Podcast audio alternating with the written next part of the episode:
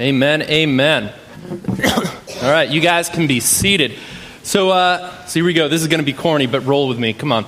So, uh, here we go. So, in the Bible, people are represented by two separate yet equally loved groups the people who have responded to an encounter with God in the affirmative, and the people who God is still desperately pursuing. These are their stories, right? So, I don't know, Law and Order fans here, right? You got anybody? There we go. I even got the sound going a little bit. So, uh, so yeah, whenever we read a story in the Bible, I want to let you know that these are real people. These are real events that happened. These are not made up. These aren't just to convey a moral to the story. These are actual experiences that people had.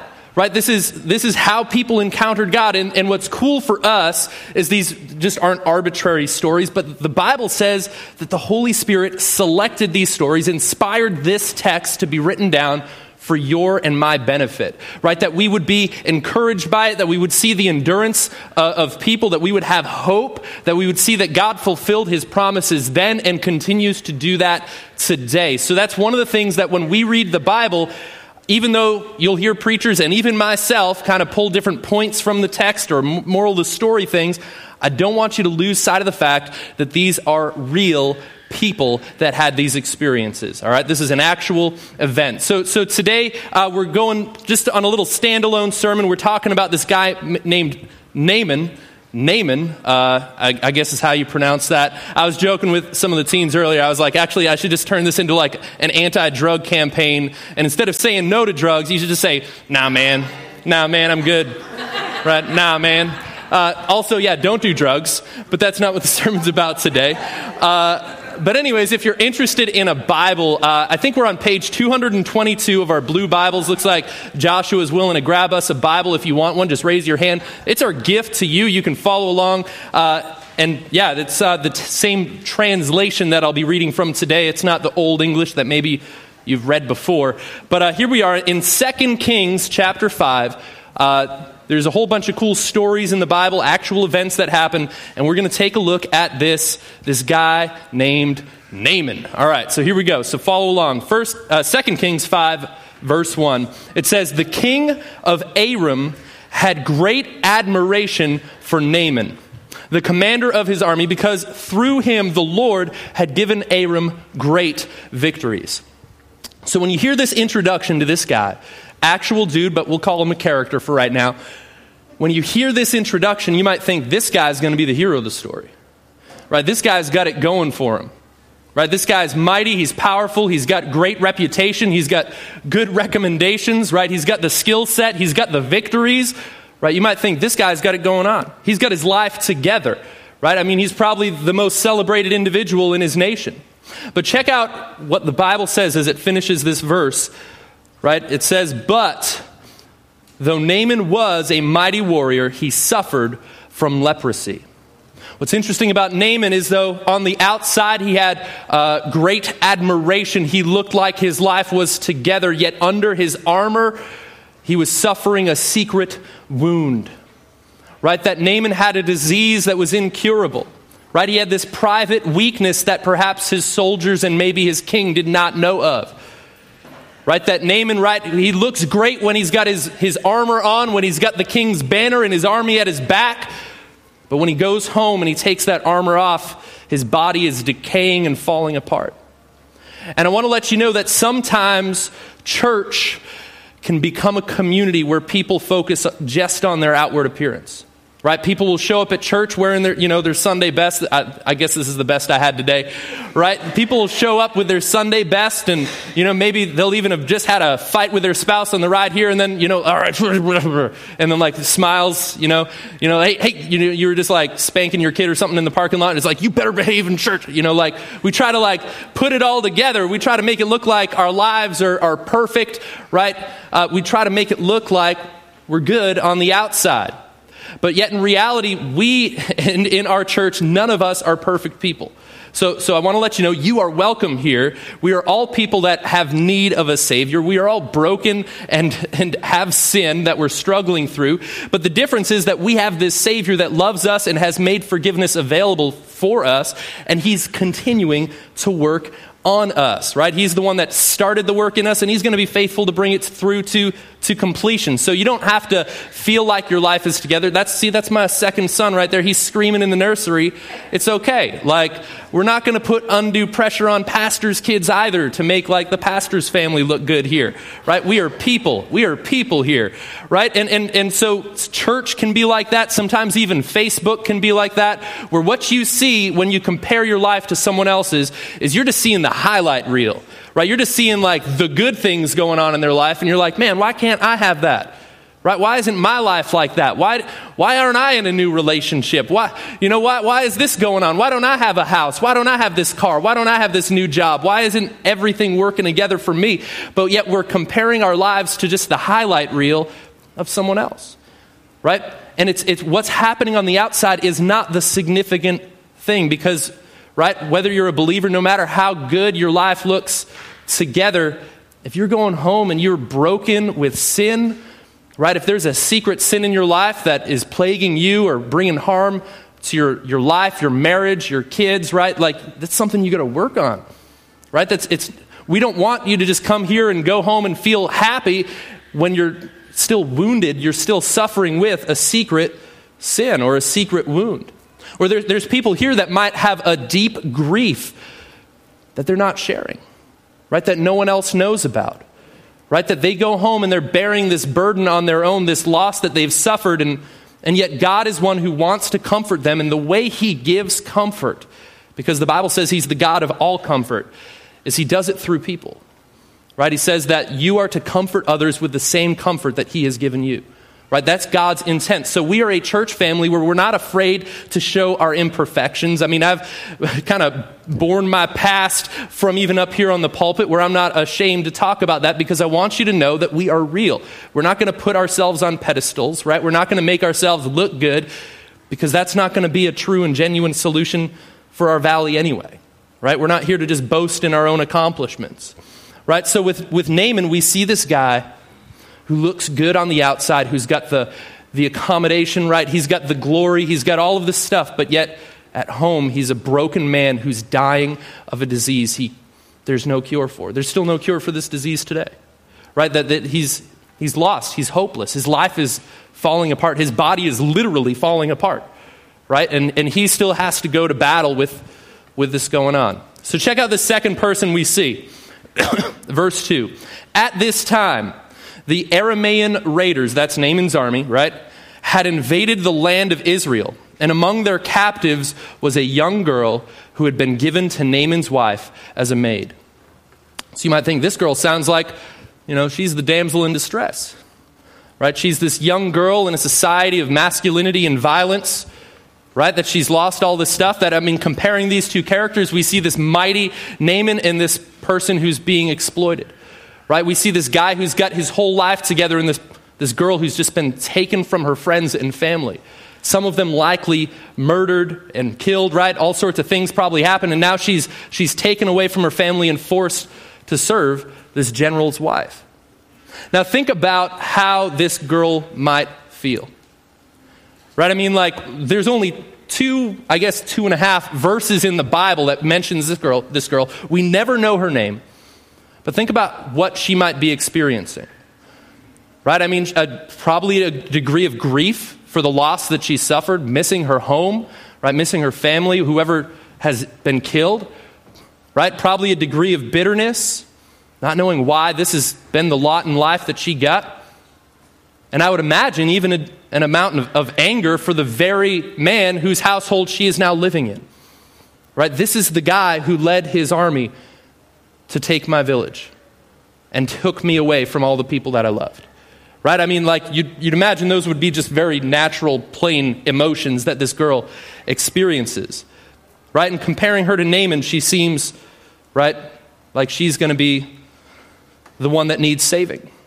But check out verse 3. This is, this is completely amazing. One day, the girl said to her mistress, I wish my master would go to see the prophet in Samaria. He would heal him of his leprosy. Now, what I think is interesting is that this girl, like I said, this is all we know of her. This is it.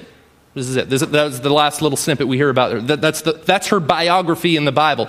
She wasn't doing this. She wasn't saying this for the pu- pu- yeah, publicity. There we go. I got it. I got it. Just roll with me today, right? So she wasn't doing this, right? She wasn't uh, the kind of person that was like, you know, making a video or taking a picture of herself, giving the hamburger to the homeless person on the street, right? She wasn't doing this thinking that she was going to get credit for it. She did not know that she was going to be written about in the Bible, preserved for history for us to read about her this morning. She, she could have just secretly held on to this bitterness. She could have just secretly celebrated the fact that her master was sick, right? And just rejoiced in the fact that his life was falling apart, like, yeah, he deserves it, right?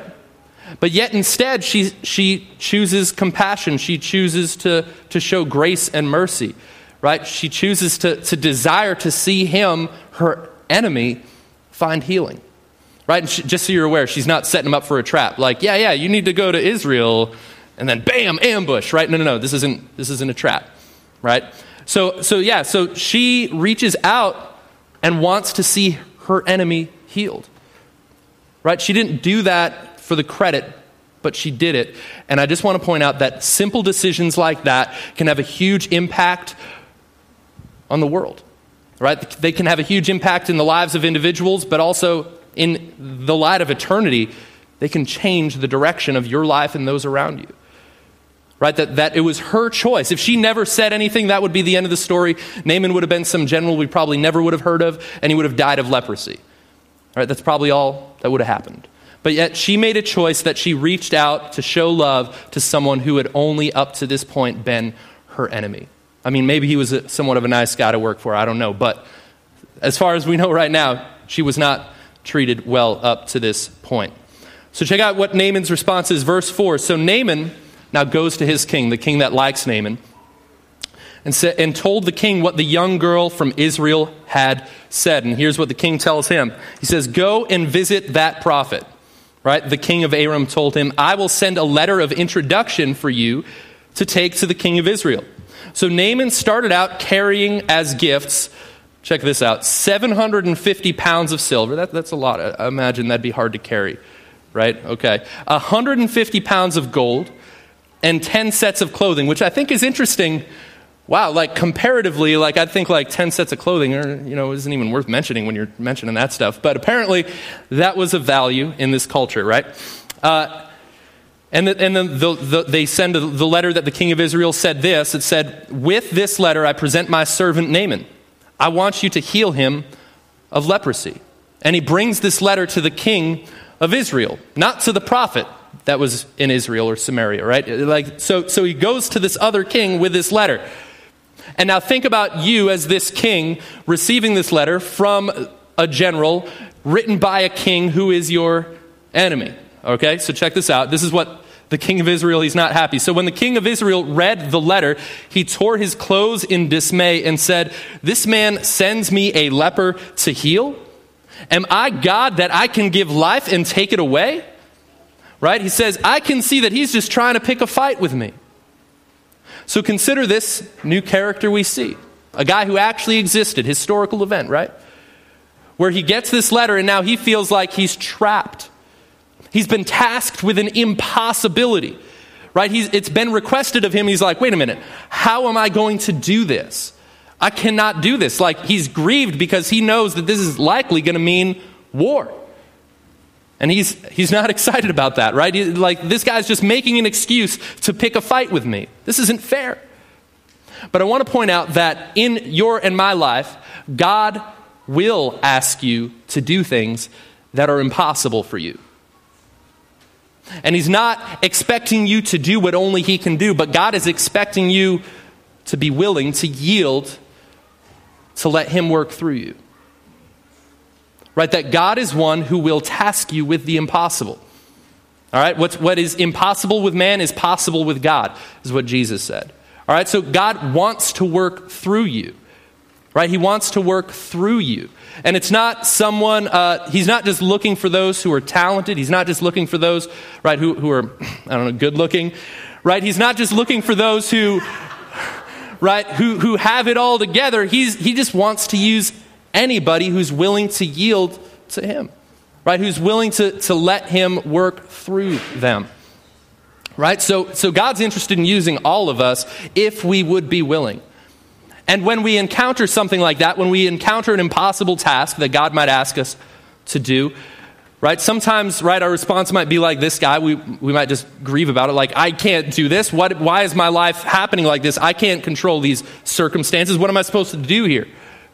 Or we might just kind of lower the bar, right? Like, instead of like, you know, trying to do what you feel God's led you to do, you might just aim for less uh, or, or, aim for failure. I mean, as a math teacher, I would frequently see it that when a student would maybe encounter what they felt was the limit of their ability, or that, or that learning a new concept was no longer easy, they would sometimes just pretend like they weren't trying anymore. Like they would just be like, ah, no, like I'm, I do not want to learn. What am I going to use? Right?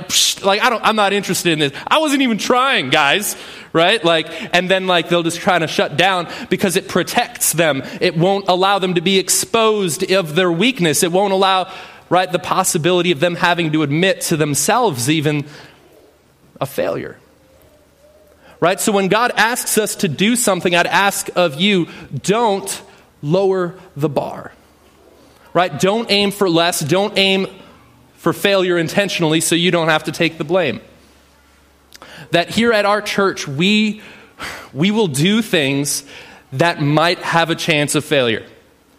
We're not, we're not out to avoid failure to keep ourselves looking good on the outside, like I was saying earlier right? We will take on tasks that we feel God would be passionate about, that we feel God is leading us to do, even when they have a great chance of failure. Because it's in those situations that God would be glorified and we would just be, it wasn't us. Surely we didn't do it, right? But we don't want to limit God in his capacity or in, in his ability. Right? And we don't want to ignore the great need in our world and in our valley for Jesus right? We don't want to, to limit God's ability to reach them. We don't want to diminish the love that He has for them. So, like, hey, all right, let's do this. Let's go all out. Let's go all out. Let's do this because this is going to be worth it. It, it doesn't matter if we might have experiences of failure here and there, but we're going to keep trucking to do what God calls us to do. Right? Let's just make this happen. Let's do it. Right? So I just want to point out that, yeah, God will ask you to do impossible things, but He is interested in doing them through you. Right? God's not just looking for superstar, all star team players right here, He's looking for everybody to work through. So let's, let's check this out. So the king of Israel, he's, he's grieved, he's upset, he tore his clothes, and, and now we hear from the prophet, verse 8. But when Elisha, the man of God heard that the king of Israel had torn his clothes in dismay, he sent this message to him Why are you so upset? Send Naaman to me, and he will learn that there is a true prophet in Israel. So Naaman went. And check out what he's got with his horses and his chariots and waited at the door of Elisha's house. So imagine, like, at your house, suddenly, like, you know, a whole little caravan of people right? 750 pounds of silver, 150 pounds of gold, 10, 10 outfits, I guess, right? Right? They show up and there's chariots and there's horses and like they're waiting at your door. And check out what I mean. Like you'd think if someone of such uh, fame had showed up at your door, you'd you know you'd probably be like, "Oh wow, all right, kids, like let's get ready." Like, all right, all right, there we go hello. Like, you know you'd think like you'd want to like try to impress them or like show them you know hospitality or something but but check what happens. But elisha sent a messenger out to him with this message. Uh, go and wash yourself seven times in the jordan river uh, then your skin will be restored and you'll be healed of your leprosy. Right? So, so that'd be like if someone came knocking on my door and i'm like everett just go tell them to like go away and do something right? Like they'd be like, why didn't Brian answer the door? Like, doesn't he know who I am? Like, I don't understand. What, he sent his kid to like send me away? What, is he like in the bathroom or something? Like, what's, why can't I talk to Brian? Like, what's the problem here? Right? Like, what's going on? I'm important. Shouldn't I be addressed by, by the person who's, in, you know, in the house? Like, why, why did he send this messenger? And, and so, so, as you might expect, someone who uh, is so esteemed by society, Naaman is upset about this because he feels like he's just been, you know, sent away, and Elisha the prophet didn't even come to talk to him. So check this out.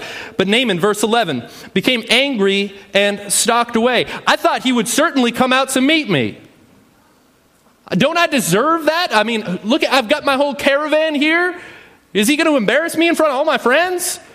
Right? Really? Like I, I went, I traveled this whole way and this is how he treats me? And then, and then, right? So he's really the root of his thing is he's offended. And then, and then he kind of like tries to justify it. He says, well, I expected him to at least like wave his hand over the leprosy and call on the name of the Lord, his God, and, and heal me, right? Like, can't you like do like, you know, put some show to it or something? Like, can't you like do something cool? Like, I don't know, right? That's what he expected. And then he's, he's going on with his rant. We really know it's just because he's offended. But, you know, now he's starting to find some reasons to justify his anger. And he says, Aren't the rivers of Damascus, the Abana and the Pharpar, I guess, better than the rivers of Israel? Why shouldn't I wash in them and be healed? So Naaman turned away uh, and went away in his rage. So I just want to highlight a couple things here. So when we encounter God, do we expect God to treat us with a certain degree of preference? Right? Do we expect God to, to treat us with a certain degree of honor? Right? That, you know, like, hey, you better not embarrass me, God. You got to make me look good. Right? Or, or you got to treat me a certain way. You know, or God, you're sure lucky I showed up at church today. Like, like how, how, do, how do we expect God to treat us? Because I want to point out, maybe God has not met your expectations. Right? Because it, it's hard to exaggerate how good and loving and abundant that God is, but maybe your expectations require you to kind of be the one in charge of the situation. And that you'll be disappointed when you encounter God. All right? So, so maybe, maybe God has had a different plan for your life than you hoped. Or maybe the circumstances of your life are different than what you'd expect God would allow in your life. Right? But, but we don't deserve any sort of preferential treatment when we come to God. Or, or maybe, because this is a reality, maybe you're upset at God because of the way his followers have presented him to you. That's a, that's a real fact right there. Right? Maybe you're upset, like, hey, like those Christians don't seem very loving. Those people aren't very welcoming. Right? I thought they talk about Jesus. Why, why are they living their life this way? Those, those people have their own sin. Why should I even engage with them? Why should I com- come to a community where these Christians are gathering? I don't get it. Right? Those, those are some legitimate concerns, just so you're aware. Jesus was also one who was upset about hypocrisy. But like I said earlier, Christians are not perfect by any means, right? We're just, we're just forgiven people, and we just happen to find found the one who forgives us. So we'd love for you to be forgiven too. It'd be great. But yeah, so, so don't, I guess, don't judge God by the way that his kids might act. All right? Or it's possible that maybe someone's misrepresented God to you in some capacity. It's a possibility. Right? But it's worth kind of sorting out those misunderstandings. It's worth figuring out who God really is because I assure you, he is worth discovering. God is one who wants to be found by you. Right? That, that God has gone kind of out of his way. He left heaven to live a perfect life, die on a cross so that we could be free. It's worth at least kind of finding out what he had to say about himself. So, or how about this, this idea? Elisha had his messenger tell Naaman kind of what to do, and he refused to do it. Do we, because I know we're all in this boat, me too, right? Do we only obey God when he fits neatly within our expectations? Right? When it's according to our terms? Right? Would we only obey God when it's like, well, I don't, I don't think I want to do that, God, but if we do it my way and like you can just approve it my way, that, that, that, that's fine. Right? But do we only obey God when, right, when it, he happens to agree with us? Right? Are we offended that God would do, ask us to do anything that's maybe against our, our desire, our will, our nature, whatever it might be? Are we offended at that? Right? Are we only going to do the things that God says in the Bible or God calls us to do that we already agree with? Because that's what Naaman was doing, right? He turned away in a rage. So I want to point out don't let your offense, right? Don't let your preference, don't let your expectations of God be a stumbling block that you would walk away and miss out on the blessing that God has for you. Right? God's like desiring, we talked about it last week, that God desires to give good gifts to us. And we're the only ones that stand in the way of that. And in the case of Naaman, his pride was the only thing that stood in the way of that blessing that God wanted to give him. And check this out. So, verse 13. So, Now his officers speak up, some of his subordinates. But his officers tried to reason with him and said, Sir, if the prophet had told you to do something difficult, wouldn't you have done it?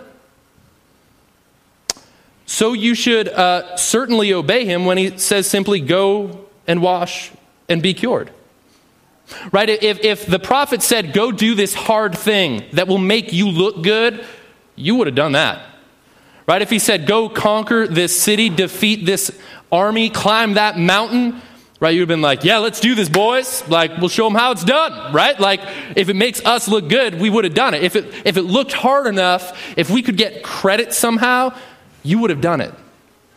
And his officers, these guys, I mean, I don't know if they were just like, man, like this guy's gonna just complain about his leprosy for the rest of the time we're working for. I don't know what they were upset, like, or if they genuinely loved him. I assume they did, right? But they were like, hey, listen, listen, don't walk away right now. Like we're so close. We we already got here. We took the whole caravan with us. Let's let's at least find out what happens. Right? Let's see. I mean, that's what he said, and supposedly he's a prophet of God. Like supposedly this is what God wants you to do. So why not try? Why not try? And so, so this is what my takeaway would be is we as followers of Jesus, let's not only do the things that appear important to us or only do the things that will make us look important. Right? Let's, let's not just ignore the things that would be easy or would be beneath us or would require us to, to humble ourselves. Let's not only do the things that make us look good right? Because there are blessings that God has for us that may be found, and I will say are found, through our being humbled, right? Through our being humbled, right? Or, or the fact that Naaman, right? He, I mean, he actually, up to this point, the, the three groups of people that were trying to help him. Notice it was this young servant girl, right? It was Elisha's messenger and now it's his subordinates that these people that maybe he would not have had esteem for, God's blessing was found by his listening to people that he was more important than, is probably what he would think. That there are blessings that God has for you that will be found in people that are different than you, right? That maybe you don't think are all that important. But like I said, God in His Holy Spirit wants to work through believers all over the place that might be different. That you might think you're a little bit more important then. Right? I mean, you think like, well, I mean, I'm not like that kind of person, or I'm, you know, I'm better than this, or my sins aren't quite like that, so, you know, but, but God has a blessing for you that might mean you listening to the wisdom of someone that you think you're more important than. Right? Isn't that, isn't that interesting? That the heroes of this story were not Naaman, but it was the servant girl, right? It was the messenger and his subordinates. Those are the heroes of the story. I think that's, that's intriguing. Right? And, and if, if you're someone who has maybe a lower self esteem, or you think you're quirky, or you think you're a nerd, or you can't, you know, you don't have the charisma, you're whatever, I want to point out that God is interested in using you too. Right? It's not just about how we judge other people, but also maybe you've already judged yourself of like, no, I don't think, no, God's not interested in using me. Right now, he's, he's you know, got the wrong address. Like, I, I don't think he's interested in using me. And I just want to point out that throughout the Bible, God uses people who are viewed as weak.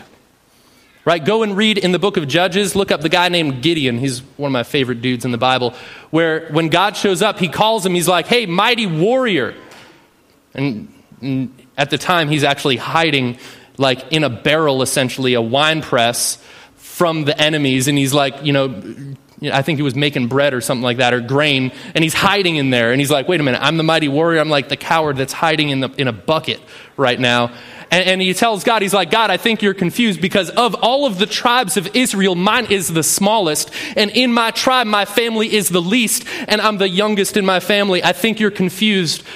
Why would you call me mighty warrior? Right? That doesn't make sense to me. But I want to point out that God frequently uses broken people, weak people, right? Imperfect people. That's the kind of person that God's looking for. So don't count yourself out. Step out as God leads you to, to be a blessing to the people around you. Right? That if God wants to empower you with a gift or with authority or responsibility, whatever it might be, don't count yourself out. Because God wants to use you. This is a, a verse in Philippians written by the Apostle Paul. Because notice that, that Naaman ended up having to humble himself in order to receive this blessing, right? It says this Philippians 2 3 and 4. Don't be selfish. All right, just good advice right there. You can take that one, that's freebie. Don't try to impress others, right? It's not about kind of this outward appearance thing, making yourself look good, right? Not being, being afraid of someone finding out what you're really like, right? Be humble. And then I like this part right here. This, this one's the hard part. Thinking of others as better than yourself.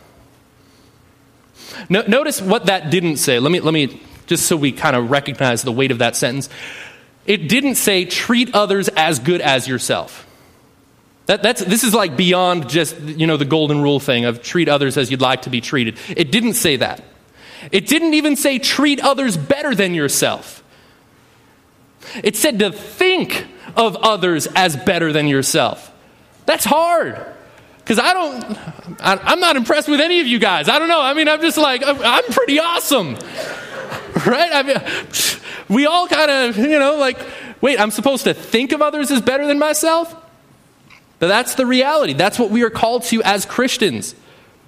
Right? That, and if we have that sort of thinking, that sort of humility about who we are, then yeah, then we'll treat people the way they deserve or the way God wants us to, to. We'll show that love that God wants us to. But if I'm only focused on like, you know, if I'm like, man, I'm treating this person way better than they deserve and I'm so awesome, like that's not a good attitude to have. That's not actually accomplishing the golden rule.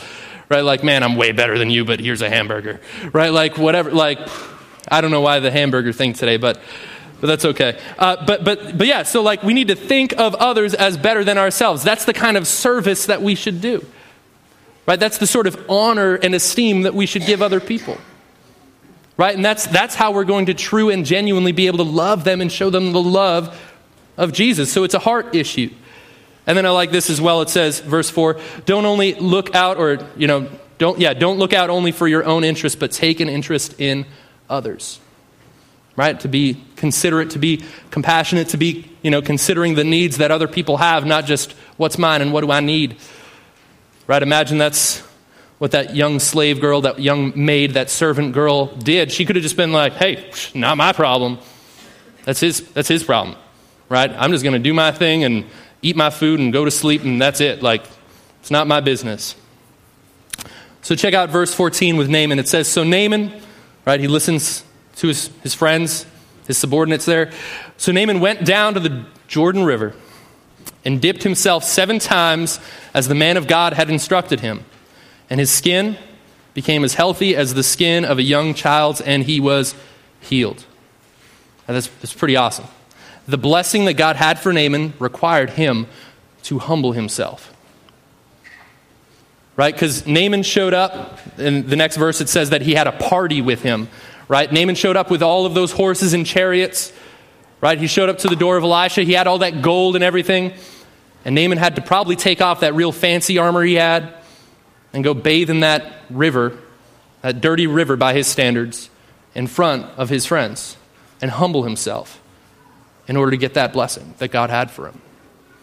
Right? That the, the, the healing that God was doing was deeper than just skin deep. Man, man, why didn't I write that in my sermon? That's such a good idea. Man, that's awesome, right? Because leprosy is a skin disease. I'm sorry, like I'm just preaching right now. I'm getting ideas as they come. The healing that happened was more than just skin deep. Come on, I can preach to me too on Sunday. God wants to bless me too. Right? The healing was deeper than just skin deep because God was also interested in healing his heart of this pride issue that he had. Right? God wanted to reach Naaman's heart and it required him to be humble. And I want to point out that you might think it foolish the way the Bible describes salvation. Right? This idea that Jesus died on a cross and I get forgiven by him, like I have to humble myself, admit my faults to him, confess that I need a savior to Jesus, right? And just admit that like I can't earn this on my own. I can't just like do enough good to earn my way to heaven to earn God's favor, right? Like you might think like that's foolish.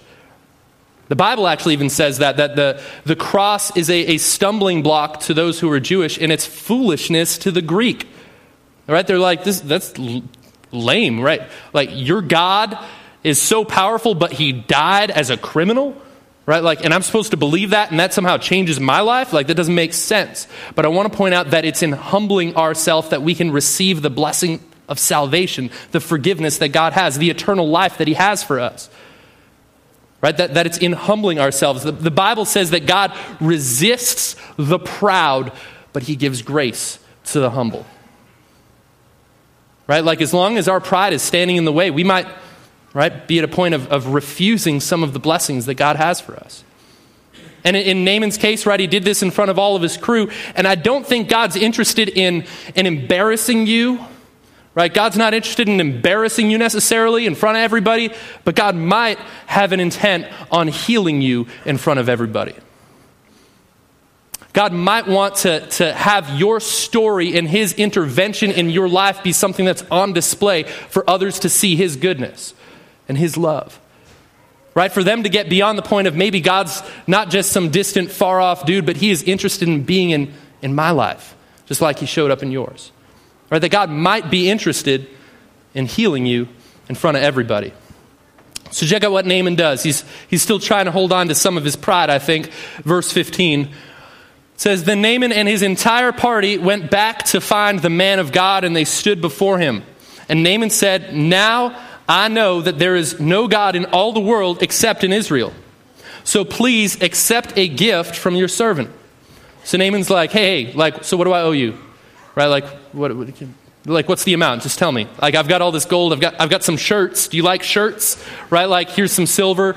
Right? Like, what do I owe you? And, and the idea is that we can't bribe God. We can't, right, pay for a healing.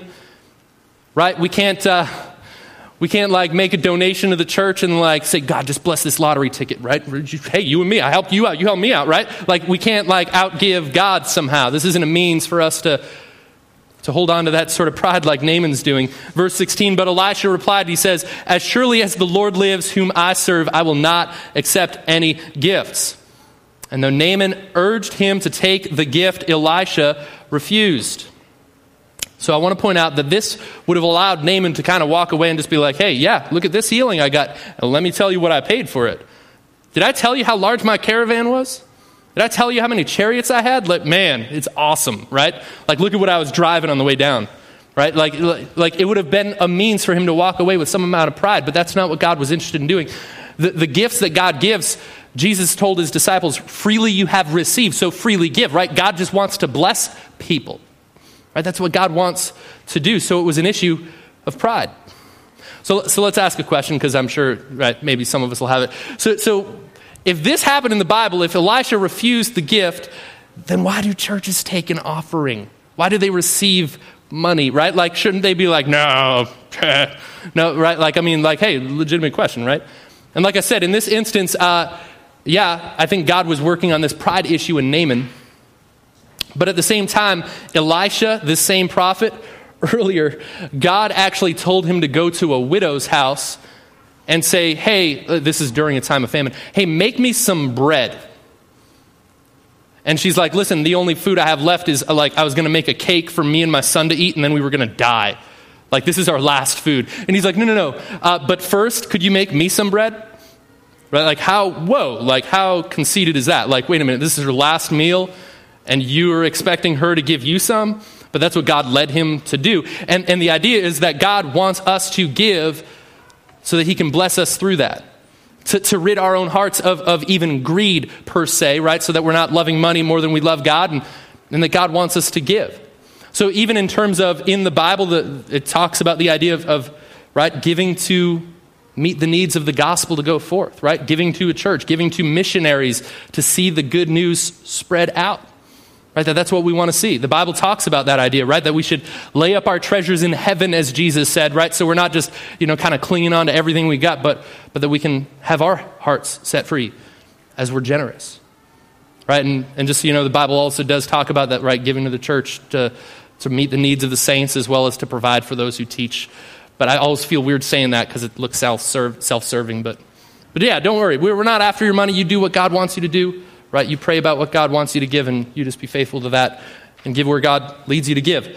But this is the idea is that, right, God wasn't going to allow Naaman to pay for his healing.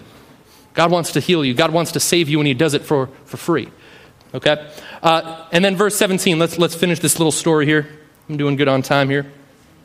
Then Naaman said, All right, but please allow me to load uh, two of my mules with earth from this place, and I will take it back home with me. That's kind of weird. Uh, We'll, we'll keep reading for a second. It says, From now on, I will never again offer burnt offerings or sacrifices to any other God except the Lord. So whether he was like, hey, maybe I'll take like this souvenir of my healing, I don't know. Or if he was going to take that earth and make an altar to make sacrifices unto the Lord, I don't know. Uh, some people just, you know, the idea of like holy ground or whatever. There's commentaries said different things, but I don't think that's the big picture. The big picture is Naaman encountered the God who loved him, who blessed him, who reached his heart, even though it was full of pride, right? That Naaman recognized that God's in charge and he's like, listen, God deserves my commitment and my faithfulness. And then uh, he does have this one exception. He says, however, may the Lord pardon me in this one thing. When my master, the king, goes into the temple of the god Rimmon to worship there and leans on my arm, so it sounds like the king's probably this older guy and Naaman's going to be helping him out. he says, and leans on my arm, may the Lord pardon me when I bow to. Right? He's like, hey, I'm going to be helping this guy he's going to be worshiping his God, and it, like I've got to help him down. I'm going to be bowing, but Lord, let it be known my heart is not bowing to this false God. I'm going to be serving you. I know you're the only true and real God. And Elisha says, Yeah, go in peace. And Naaman started home again. So, so I think there's a lot of different kind of themes that we see throughout this story. The story continues. You can read some more about Naaman and Elisha's got this greedy servant that happens after that. 2 Kings 5, if you want to check it out. But I want to uh, think about us. All right, think about us for a minute. When Jesus asks us to do something, will we only obey him when it fits in our little box? Will we only do things that he asks us to do when it makes us look good? Right? When he, when he asks us to do something, are, are we going to refuse? Right? Well, God, yeah, sure, I'll love my neighbor, but, but not that neighbor, though. Like, not them. They, they don't deserve your love. No. No, maybe, maybe you, uh, Lord, make them move away. Like, actually, yeah, pray, I pray that, yeah, they'll just move away from here. I don't want to live next to them anymore. Right? But, but no, that, like, God wants us to love people. And one of the things that we need to realize is that God wants us to do the most important thing, which is sharing His love, spreading the message of salvation, by sometimes doing what seems least important or serving those who we do not esteem, or loving those who we do not think are significant. Right? That we are not just looking to build a church of people who have reputation like Naaman. Right? We're, we're going to be looking for people of all walks of life. That the early church was made up of people who were slaves and centurions and tax collectors and farmers and fishermen. It was made up of all sorts of people across the cultural spectrum Yet, all of them in church, everyone comes before Jesus equal in the house of God. And that God, in his wisdom, right, wants to give gifts to the people of the church. That the church isn't not about like a set number of all star team members or anything like that. God wants to use all of us. Right? God wants to work through all of us. And the blessings that he has in our lives sometimes will be found in people that we don't think are all that impressive or the people that Jesus asks us to serve will be people that we might think we're better than. But the idea is that we gotta, we gotta think that they are more important than we are. So when it comes to right sharing his love, spreading the message, right, we're looking for everybody. Right? We're looking for the people that are like the town manager, the police officer, the firefighter, as well as right, the heroin addict. Right? We, want, we want everybody to know the love of Jesus. Right? All are equally important to God. God is in love with all of us. And God wants us to be known. And none of us are better than one another anyway. So, as the worship team comes up, I just want to point that out that if we are going to effectively reach this valley, we got to set aside our preferences, our prejudices, right? We got to set aside kind of the way we think God would work and be willing to do the things that He asks us to do, no matter how humbling it requires us to get. Right? That we need to kind of set aside our egos and be willing to serve others as though they were Jesus. Yeah. Humble means being willing to, to set aside your pride, your ego, right? To think less of yourself, to do something that, right? Like humble would be like, you know, Like if someone went to go scrub the toilet right now and they were willing to do that, that'd be a humble thing to do. Right? Like, I, I, I don't think I'm better than this task. Right? That's the idea. Yeah, you can scrub the toilet later if you want. It's good. We'll talk. We'll talk. But uh, check out Philippians chapter 2 again. I read from that verse earlier, but it keeps going, okay? Check out verse 5.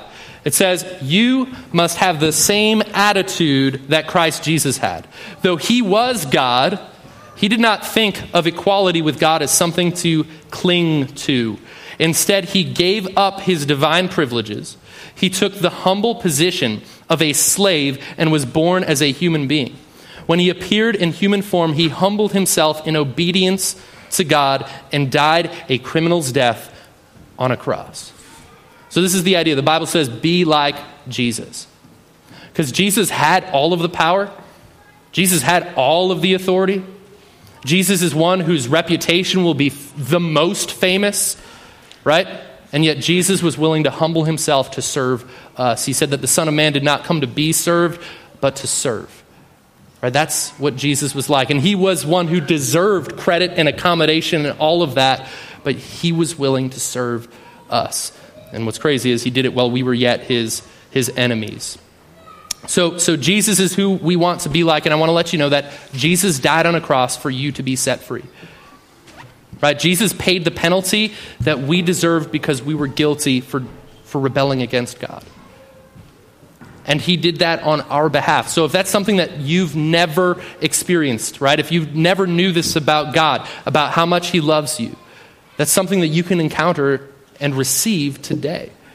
That's something that, right, other people in this room have done before, and that's something that you can do just between you and God. And to say, God, right, I'm, I'm willing to humble myself before you, right? This might feel foolish, this might seem ridiculous, but I need you. I need a Savior. Right? That's something that you can pray just between you and Him.